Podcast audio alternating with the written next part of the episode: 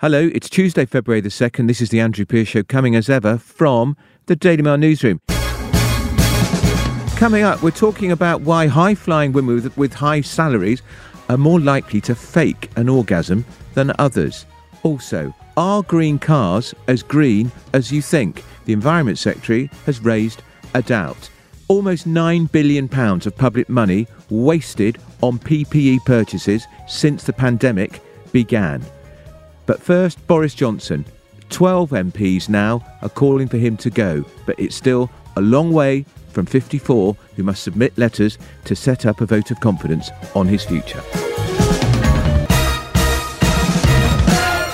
So the number of MPs now calling for Boris Johnson to go has reached a dozen. Tobias Ellwood, the latest, uh, who says he's going to be submitting a vote of no confidence to the 1922 committee. Put in context, Tobias Ellwood was a defence minister. He was sacked in Boris Johnson's reshuffle and has been pretty consistent in his criticism of Boris ever since. 54 MPs are required to set up that vote of confidence on the PM's future, 15% of the parliamentary party. Joining me now is Jake Berry. He's the Tory MP for Rossendale and Darwen, and he's also the leader of the Northern Research Group of Tory MPs. Mr. Berry, 12 is a long way from 54, and it feels to me when I'm in the Commons talking to your colleagues that the threat to the Prime Minister, if, it was very real, has somewhat subsided in the last few days. No, I, I, th- I think that's uh, an accurate summation of the situation as I read it. I spend most of my time talking to particularly Northern colleagues in yeah. my role as uh, you know in the Northern Research Group. I, I, just sort of get the feeling that the, the sort of the, the, the overarching view of colleagues is that it's time to move on, and also that when it comes to the big decisions, the stuff that really matters when you go out knocking on doors and talking to people, getting COVID right, getting Brexit right, clamping down on illegal channel crossings and migrants, that Boris Johnson, our Prime Minister, has got those big calls right which is why I think there is a wellspring of support for him still across the Conservative benches in Parliament. He's damaged goods, though, isn't he? Well, I think we'll see the Prime Minister, particularly today on the launch of the government's uh, sort of iconic, and maybe it's a bit too early to say that, but I, th- I think I will say iconic levelling up white paper, that this government is moving on to talk about the stuff that matters. He yeah. is the right person to deliver that. He is the right person to lead us. And, you know, I, am I'm, uh, I, I'm sure that uh, you know, focusing on the people's priorities will enable us to um, see the Prime Minister back at his old self. Can he really move on while the police investigation is hanging over him like a sword of Damocles? We know that the Sue Gray report actually ran to 500 pages, but of course only 12 were published. Uh, and we don't know how long this police investigation is going to go on. So much as he wants to bound forward and get on with, as you say, the stuff that matters to people, he's somewhat constrained.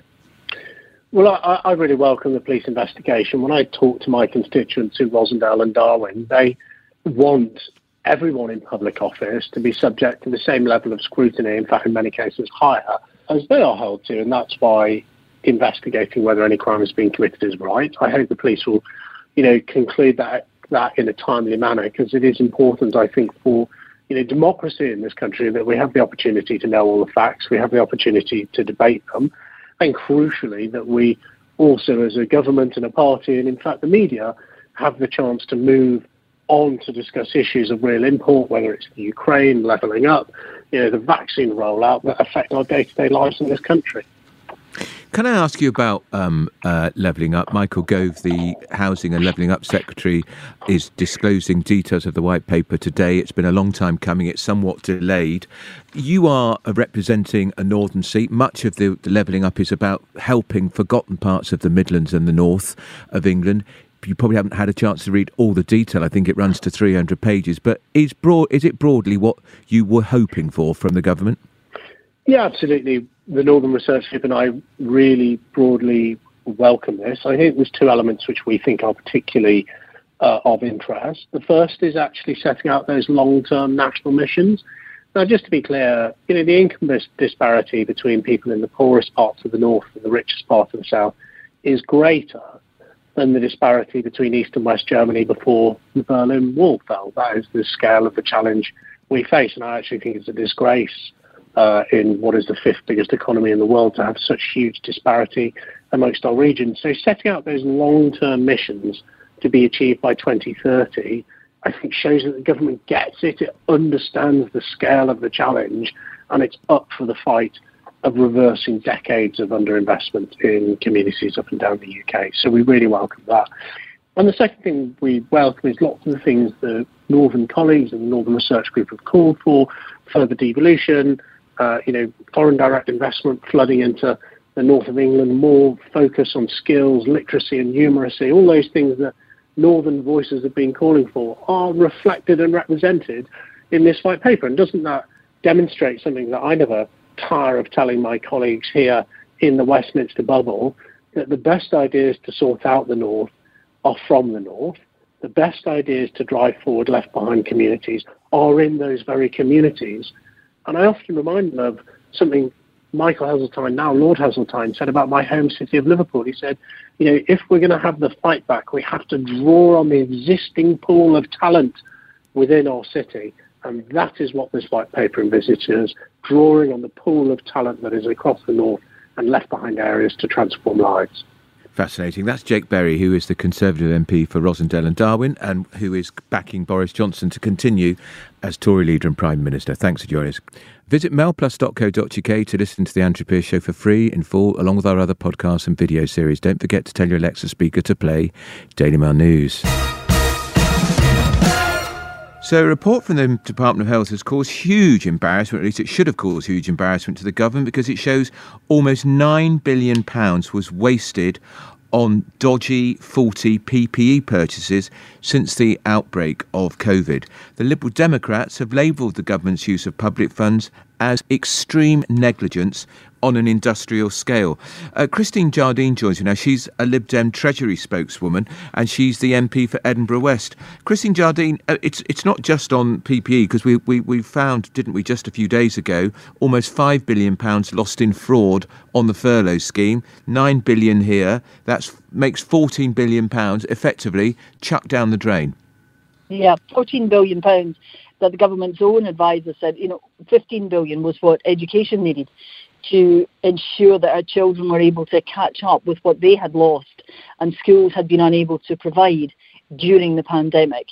And here we, we learn that the government has thrown that amount of money away. Think what it could have done for social care, for hospitals, for, you know, just so many things in this country that they have thrown away the money that could have made a difference. I mean, losing almost £10 billion on PPE contracts isn't just careless, that's criminal. That's outrageous. Billions lost to fraudsters, as you said, and now this. They just cannot be trusted with the public's money.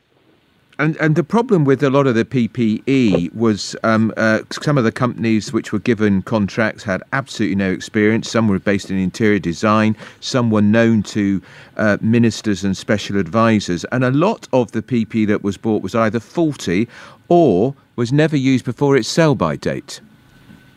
Yeah, I think there are a lot of questions. There's the money that has to be um, answered for, but there are lots of questions about the process.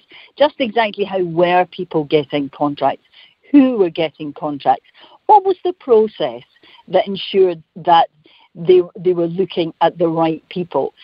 we see now that they obviously weren't because they bought stuff which was useless. They used our money to buy stuff, and you know how did they decide how to spend it? I think Sajid Javid also, um, although he wasn't the health secretary at the time, he's got to come before Parliament and explain how the government ended up throwing good money after bad and, and what he's going to do to get his department in order because we know this pandemic is going to be with us for a while. We know that the NHS is under pressure. We need to know that he has sorted it out. And the National Audit Office um, have said that last year the Department of Health and Social Care had 1.3 billion of spending not signed off by the Treasury, and you know here we go. 10 billion was wasted on PPE that was useless. So it's just everywhere you turn at the moment. There's more government incompetence and sort of spendthrift attitudes, wasting the public's money at a time when the public really needs that money invested in, in so many things to get us through this crisis. How did they spend nearly £2.6 billion on items which, according to this report um, done by the Auditor General to the House of Commons, Gareth Davies, the, they spent £2.6 million on items not suitable for use in the NHS? How did that happen? Oh, I mean, it, it's incredible. I mean, how difficult is it to know? Now, I know people will say we were in a crisis. We were in a crisis. Decisions had to be made quickly. But how difficult is it to recognise what it is that the NHS needs because it's using it every day and, you know, get more of it? And I remember the time hearing stories about um, people, one, one company who bid for the contract and then were told that masks could be provided at this ridiculously cheap price. And of course, we now know that, you know, those masks, you know, may well have been amongst the things that were useless. They were cheap, but they were useless. So in the end, you know, it didn't save money. And the, the tendering process, what was going on there, these are the questions that we need asked, that we need Sajid Javid to come to the House and explain how this money was wasted. Just finally, the, the, the Auditor General to the House of Commons, Gareth Davies, he did acknowledge that Whitehall was under extraordinary pressure. There was no, they had not built up a, a stockpile of PPE, which of course they should have done. Uh, but, but he adds, but he does add, but nevertheless, uh, the, uh, the, the, the Department of Health was not able to manage adequately the elevated risks, hence these huge losses to the taxpayer. So although he's cutting them a bit of slack, it was under huge pressure, of course, uh, not enough slack to absolve them of blame for losing all this money. No, and I, I think that's right. I mean, I think we all recognise, and at the time, I think that the government were um, cut a bit of slack by the public and certainly by the opposition parties because we felt that um, we all were in this together, we needed to pull together. But when we see now um, the mistakes that were made and the money that has been wasted, uh, you know, we want to know why. There's only so much slack you can cut them. And what we're seeing is just incompetence. Why, as you said yourself, had they not stockpiled PPE? Why was there none available? And why did they not make sure they bought the right thing? Who were they talking to? Who, who was advising? Who was making these decisions? And these are all the questions. Sajid Javid needs to come to Parliament and explain how the government threw away all this money, which is what they have done, and what he's going to do to make sure that these criticisms are addressed and that, God forbid, we have to go through this again, but if we do, then the department is in a much better shape to deal with it. All right, that's Christine Jardine. She's a Lib Dem Treasury spokeswoman and she's also the MP for Edinburgh West. Thanks for joining us. Visit mailplus.co.uk forward slash subscribe to get access to all our podcasts, videos, and opinion pieces, and much more. If you want to get in touch, tweet us at MailPlus or me at Tory Boy Pierce. The Environment Secretary, George Eustice, is telling us that electric vehicles may not have the impeccably green credentials that we first thought. Mr. Eustice says electric cars are often heavier than petrol and diesel vehicles, which could mean their tyres and brakes experience greater wear, leading to shedding of fine particulate pollution, which is harmful to health. Now, somebody knows more than most about the environment is Jeff Gazzard, um, a veteran environmental campaigner. Uh, Jeff Gazzard, is the Environment Secretary right? And if so, is there anything they can do to make the cars greener? The answer is no and yes. Uh, he isn't correct. Um, when he lumps um, particulate matter and rubber deposits, which essentially are the things that form particulate matter from tyre, he has a point. From tyres, he has a point he doesn't have a point from brakes on electric vehicles because most, if not all, electric vehicles, whether they're small, medium, and large, use regenerative braking, where the um, kinetic energy when you brake goes back to power the battery, and the uh, energy use when braking is less than a conventional car. So that isn't correct. That bit of it is not correct. The element of pollution that comes from tyres is the same whatever vehicle you use per weight, per type of tyre, and how many miles you do. So, yes, on regenerative braking, that's not an issue. The the uh, kind of pollution you get from discs and the systems on electric cars would be actually lower than on a conventional car.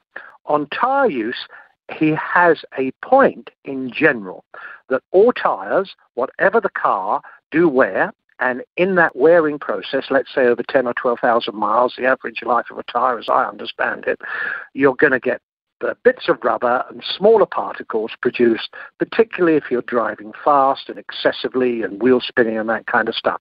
And that can add to the health impact of vehicle use, particularly in towns. But, and there's a big but, there are no particular studies that show us the health effect from those kind of uh, emissions, and that is a gap in our knowledge. So the answer is tyre wear is a problem. It can produce particulate matter. We need better standards, but that's everything from 38 ton lorries through to electric vehicles. And and according to the, the, Secretary of State, electric cars are typically about 20 to 30 percent heavier than their petrol or diesel diesel counterparts. Hence the pressure on the tyres. Is he right about that? They are heavier, but that doesn't necessarily reflect itself in increased tyre wear. Uh, right. The assumption being that, of course, manufacturers don't know what they're doing. There's all sorts of technicalities here the unsprung weight, the sprung weight, how suspension systems work. And I can absolutely assure you that no like for like weight of vehicle, let's compare a big Bentley Bentayga with a V16 engine with a, a Bentley electric four wheel drive of a similar weight. The tyre wear is going to be very similar, if not identical, because the car's systems, its suspension components, the type of tyres, the grade of tyres, the style, the, the tyre wall thickness, the material in the synthetic rubber would all be um, a combination of research from tyre manufacturers and the car manufacturer to make sure that tyre wear is acceptable, first of all, to the driver who's paying for it, and then secondarily, there are noise and not at the moment, unfortunately, wear and emission standards for tyres, but they do need to be looked at. And that's where the Secretary of State is making a valid point. Uh, he was being questioned by the Environment, Food and Rural Affairs Select Committee, uh, Jeff, about reducing polluting particulate, which is known as PM2.5. Now, yeah. I understand that is about one of the most dangerous types of air pollution because it can get into our lungs and cause all sorts of respiratory problems.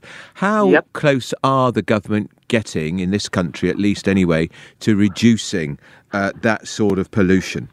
Well, the majority of pollution from uh, those kind of uh, particulates is from industrial use of uh, fossil fuels, home heating, wood burning stoves, and vehicular traffic. Now, the moment you switch from a fossil fuel engine car to an electric vehicle, your particulate matter vanishes from that particular tailpipe exhaust.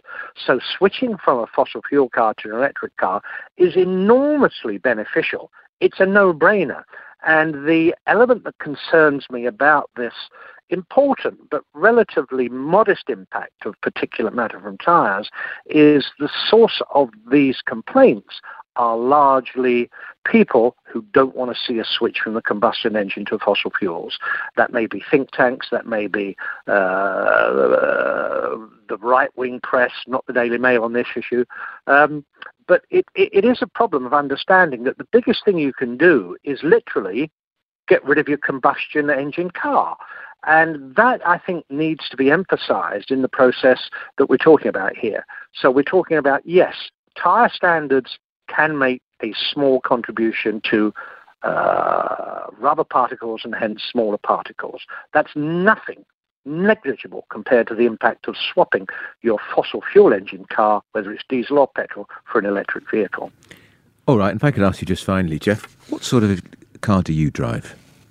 Uh, at the moment, I don't drive a car, but right. I'm considering getting a very small second-hand electric vehicle when the prices come down to under about £10,000. It may be a German one, it may be a Japanese one. There isn't uh, a UK manufactured vehicle that would be in my prime range, price range, or even in my prime range, or even if I'm in my prime range, who yes. knows? But certainly, but certainly, the difficulty is that the second-hand market for electric vehicles uh, is still pretty expensive, and certainly that's something that I'm watching with an eagle eye. The moment they get under 10 grand, I'm going to have an electric vehicle. Fascinating. Let us know when you do. That's the environmental campaigner, Jeff Gazzard. Thanks for joining us. So he's dressed for sport. He's in his shorts uh, and his football shirt. Matt Gapwood's here. Have you just come off the sports pitch? I've just got off my bike. Okay. cycled into work, you know. Very good. Doing my very bit, green. Doing my bit Very green. Yes, that's our deputy sports editor. Now, rugby. Six Nations. Is it coming up this weekend? Six Nations this right. weekend, yeah. It starts. I'll be, I'll be glued, obviously. Yes, I know you will. It's to, very to, exciting. To, to, the other channel. Well, yes. Um, that's well, you'll be missing out. Well, yeah. we, well, it remains to be seen whether you'll be missing right. out. We hope you'll be missing okay. out because we hope it's going to be fascinating and exciting and good rugby. Because um, certainly from an England point of view, last year it wasn't. So uh, England have a lot to do, but they have concerns over the captaincy. Right. Uh, now, normally uh, Owen Farrell will be captain. Obviously, he is out of the whole Six Nations with an ankle injury. Mm. Um, his deputy has been uh, Courtney Lawes, who was captain during the autumn internationals. He is not going to play either because he's still uh, suffering the effects of concussion that he picked up a couple of weeks ago.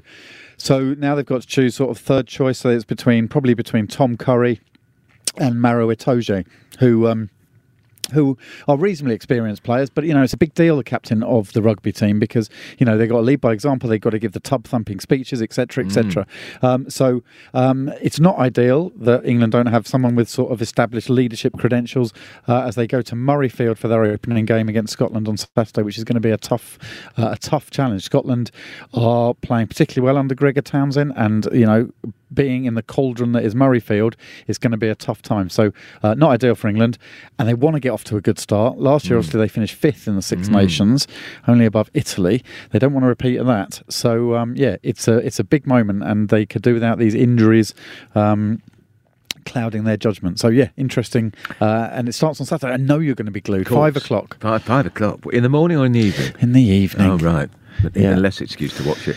Uh, now, Silverwood's future's in the balance. What sport is he from then? So he's the England cricket coach. Oh, yeah, right. Chris Silverwood. There's a meeting going on. Oh, well, a, a, series of meetings going on over the uh, well today and the last few days, and that is um, recommendations from the EC board about the way forward for English cricket after the after humiliation the in Australia that was Australia so in the Ashes. He, yeah. he could be the fall guy. He could be the fall guy, um, but they they need to act quickly because there's a test tour to the Caribbean coming up uh, in March, so they need to get someone. You know, if they're going to do it and give mm. him the mm. push, then they need to act quickly and get someone else in.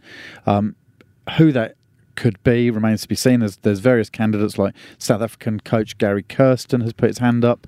Uh, Alec Stewart would be keen to take it on an interim uh, yeah. basis. You know, again, this comes down to whether they want an English coach or whether they're happy to go for a foreign coach like they yeah. have in the past.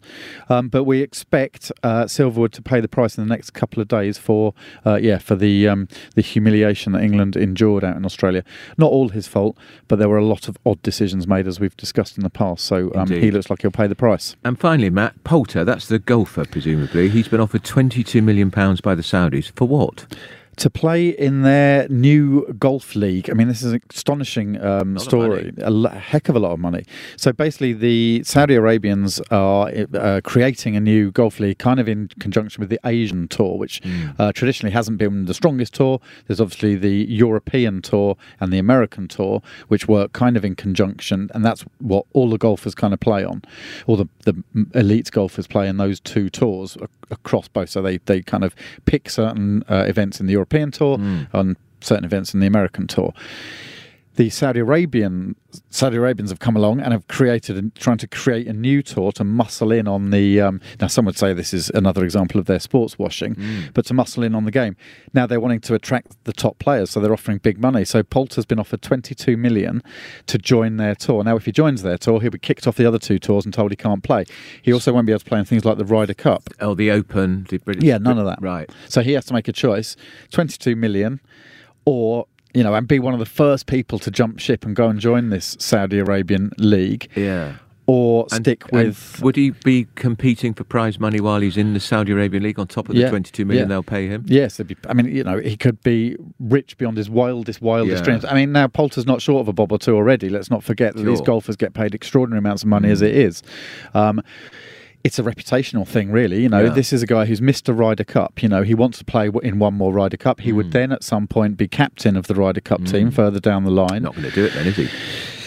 Remains to be seen. Yeah, a lot of money. He, I mean, someone like Lee Westwood, who is at the end of his career, who's uh, you know knocking on sort of late forties. Was an old man. Well, no he, he, you know, he has said, well, if someone offers you fifty million to go and play in one event, you know, how can you turn down that sort of Yeah. money? So there are, you know, there are noises being made by some of these elite golfers that they they will go and play in that. But you know, I mean, I don't know what off the top of my head what Lee Westwood's career earnings are, but they will be extraordinary. He will not be, uh, you know, short of a bob or two. No. So there's big decisions to make. Greg Norman, who is the uh, former world number one Australian. Aussie golfer, he is he is the sort of public face of this, and he is saying, well, we want to work together with the other. Uh, with the other tours, and we want it all to be, you know, we're spreading the game globally. But as I say, other people say no. This is just another example of Saudi Arabian sports washing. Yeah, I remember years ago in the, in the, in France being in a little boat, tiny boat, three of us, and um, Greg Norman's uh, yacht sailed past. It was like it was it, it felt like the QE2. It was enormous. I can imagine. Yeah, I thought you were going to say he was in the boat with you. No, no, no. and no, Frank no. Lampard. We could see him on the deck, and uh, it, I was with Amanda Platell, our columnist, of course, who's an Australian. So she waved her towel, which was Australian, thinking we might get invited on. The wretched boat sped up. no such luck. So we didn't get we didn't get to uh, see because what's his he has a nickname. What's he called? The Golden something? Was he? Did he have a nickname? Norman. The uh, shark. The yeah, the shark. the- something the- to do with water anyway. yes, it? yes, yes, Yeah. yes, So anyway, that's my that's my Greg Norman story. Is it Greg Norman? yes. Greg Norman story. It's not a very interesting story, but But it's a good story. well, it's more interesting what goes on on the golf pitch. Well, it's really golf course, it's called a golf golf course. course. Golf course. Dear, oh dear. Yeah. Well, but th- this, uh, yes, you're right. That that um, it, that's a good story. But this is this Saudi Arabian stuff is going to rumble, and it's Yeah, going to be big story. fascinating to see what direction people go and Yeah, whether yeah. they take the uh, whether they take the dollar or not. Yeah. Don't suppose they'd want to take their wives because they're not very welcome in Saudi Arabia, Well, are they? and this is the point, isn't it? You know, there's a there's a tournament starts in Saudi Arabia tomorrow, and, and you know, again, there's a lot of discussion about whether even you know some of the elite players should be playing in that, and um and, and their record all ties in with the Winter Olympics, of course, which start in China at the end of the week. Are they? Yeah, God, going to be glued to that too. you don't I like do like the curling. That's fun. Yeah, that's fun. I don't understand it. you don't like people shooting down a hill in a tea tray no, on ice. No, no, no, Okay. no. And I, I really don't think the Olympics should be in China either. Well, that's yeah, that's what I mean. There's a lot of discussion about whether that should be going on there as well. Mm, no. So, And the World Cup's going to be in what is it? Qatar. Qatar, yeah. Madness. That's Matt Gatwood, who says he's going to go and get changed. He's in his sports gear today, and he is our deputy sports editor. So now we know it. High flying women with high salaries are said to be twice as likely to fake an orgasm. That's according to new research. This research comes from the University of South Florida, which quizzed more than 600 women, and it found that those with a good salary but an underachieving husband are twice as likely to fake it. Liz Jones has written about the subject in the Daily Mail today alongside her ex husband, and she joins me now. So, Liz, what do you make of it? Is it true? Yeah, it's true because, you know, if a man is just being pathetic and sleeping all day and doesn't even have a credit card, he only has an electron card and a tube pass. It's not that exciting, is it? You know, it's, it's, he's not like James Bond, is he? He just becomes like your child. And I did fake orgasms all through my marriage, apart from once when he actually had some success mainly because he'd been having an affair with an American woman who of Oh, taught him a couple of things. God, how terrible. When did you realise he'd, he'd had the affair with the American woman? Before or after Well, I just orgasm? thought, how on earth does he learn to do that? Did he Google it? And then I thought, oh, when I found out he was having an affair, I thought he must have been taught to do it by somebody else. Penny uh, because I certainly didn't teach him to do that. And Right. I, I don't think that women should do it. I mean, it's quite shameful admitting Yeah. in a national paper that I did it, and it doesn't get you anywhere, and you're supposed to be honest with each other. But you don't want to hit the man below the belt, literally. You want to encourage them because criticizing them doesn't work. You want to encourage them um, because that's the last thing men want to hear. They all think they're studs. My husband thought he was a stud. And I kind of, it's not helpful because women should tell men what they need to do because Mm. otherwise you're going to pass on a dud to someone else, aren't you? Yeah, yeah. And is it born of resentment and jealousy that the woman, in your case, you were earning more money, more successful, lots of people recognised you, would come and talk to you, and barely even acknowledged his presence, perhaps? Yeah, it's it's sort of they resent you and you resent them as well. I remember working 14 hours a day on a newspaper and I'd phone home and he'd, he'd say to me, oh, I've just been having a competition to see which cat has got the best tail. And so you think, That's that's not sexy, is it? That's just pathetic. No. Um, so you yeah. can't unless you respect a man and you respect each other. It's not going to work in the bedroom. It's not going to suddenly magically work. And also, his generation, he was about 30 when we were married, they watched pornography all the time. Really? And so, A, their ardour is depleted somehow. And also, they think that women achieve satisfaction instantaneously without them having to do very much. So I think that has a lot to do with it. Yeah. Because they, they, they, they it's so easy for them to, to watch pornography. But I'm interested to know what you thought of his side of the argument because we had his view as well. We did, we did. Un- unrepentant, I thought, really, wasn't he? Yeah. Yeah, it was nothing to do. It, it, it wasn't his prowess that was at fault. Um, is do you know if he's improved now? I mean, is that sort of conversation you have with your ex? No, well, I don't. I haven't really. I haven't talked to him really recently. Um, but he wrote a piece in the Telegraph not long ago um, about how awful women are who worry about yeah. their weight.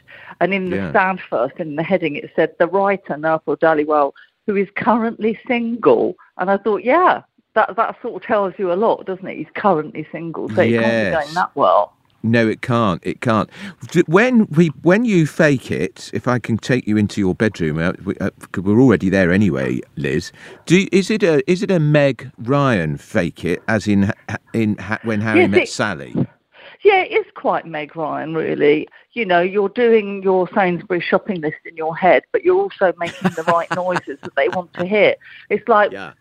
You know, when you go up to a horse, you click your tongue because you think that's what you, a horse wants to hear. It's the same with men. You know yeah. what they want to hear because you've seen basic instincts and whatever.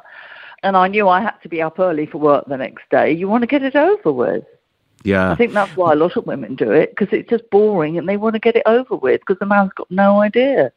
How shattered was his ego when you eventually did? Because you eventually told him, presumably when the marriage ended, that he'd been uh, he'd been lousy in bed. As you say, they don't believe it, do they? They no, don't, they don't. They don't. They don't believe it, and they say, "Oh, yes, it, it was fantastic," and they think it's your fault, and you were too inhibited. And that actually, I was less inhibited than he was. Lots of things he wouldn't do. Um, like I asked him to talk dirty to me. Please talk dirty to me. I need some. I need something to go on. Yeah. And he says, "Oh, well, you won't hear me anyway. You cloth-eared bint," because I'm quite deaf. He'd have had to shout yes. dirty words. Um, that was romantic he wouldn't talk dirty. He had no imagination. Yeah, yeah. Um, has it put you off sex? No, because my next relationship it was a lot more interesting, and I think that's because we were a lot more equal. And right. I think that's the key, really, is one of you can't just be dependent on the other one financially. It, I just don't think it works at all. It's just not, particularly when it's the man is dependent on the woman yeah. financially, because um, they just resent you and they're just they're just horrible. Fascinating, Liz. Fasc- fascinating reading it even more fascinating talking about it. You are a star. It's quite a fantastic topic to have. it's a great Mail, topic. It's really? a, it is a great Daily Mail topic, and I'm sure it's being talked about in lots of homes. And I imagine there'll be a few conversations tonight too, when people perhaps go to bed. I imagine, Liz. Uh, so you've um, you've done a reader service here. That is our oh, fabulous Liz Jones, Daily Mail columnist. That's all we've got time for today. For the latest from the Daily Mail, download the Mail Plus app. Every weekday at 5 pm, you can listen to me all over again. I'm Andrew Pierce. This is The Andrew Pierce Show. I'll be back tomorrow. Have yourselves a great evening and good night.